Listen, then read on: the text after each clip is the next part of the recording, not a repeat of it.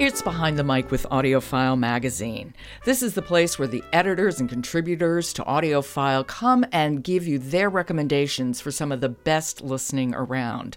And AudioFile Magazine knows what's good listening. Emily Connolly, you are an editor at AudioFile Magazine. Hello. Hi there, Joe. It's good to talk to you. I'm glad you're also a regular on the podcast. yes, I love getting the chance to be on here. Just remind me how many books you review at AudioFile each week. We're reviewing about 50 audiobooks a week. We've got a great team of reviewers who help us make that possible.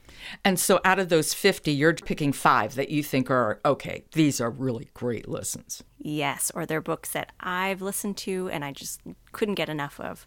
Oh, I love those too.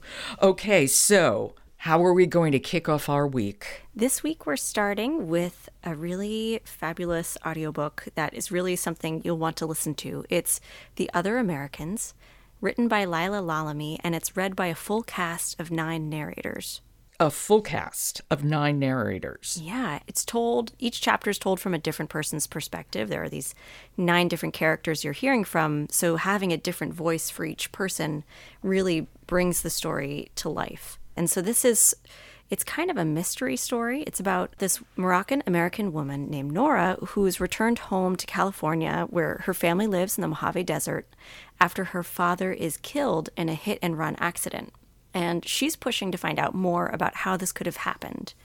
And her perspective is narrated by Mozhan Marnò. And the other Americans, Laila Lalami also wrote the Moor's account.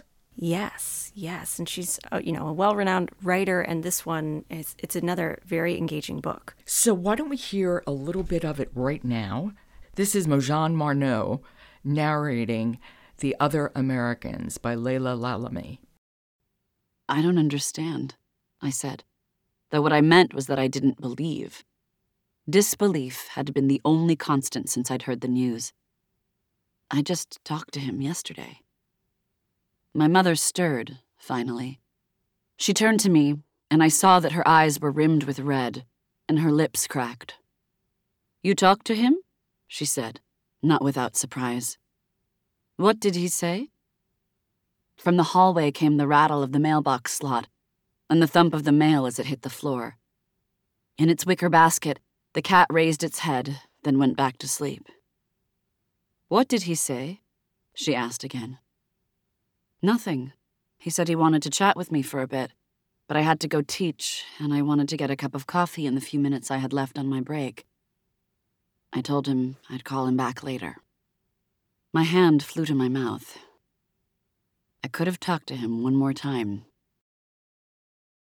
There's something so true in the way we all think. Next time I'll talk to him, next time I'll talk to her, that there's always going to be a next time. I know, and it's so it's so devastating hearing she's dealing with what was he going to say in that last conversation. And it, it comes up again later in the audiobook where she's wondering you know maybe he was going to share some important news with me before he died and our reviewer liked it so much, it actually earned an Earphones Award, which means it was a very exceptional listen and is one you'll definitely want to hear on audio. Okay, that's The Other Americans by Laila Lalami, and it's narrated by a full cast.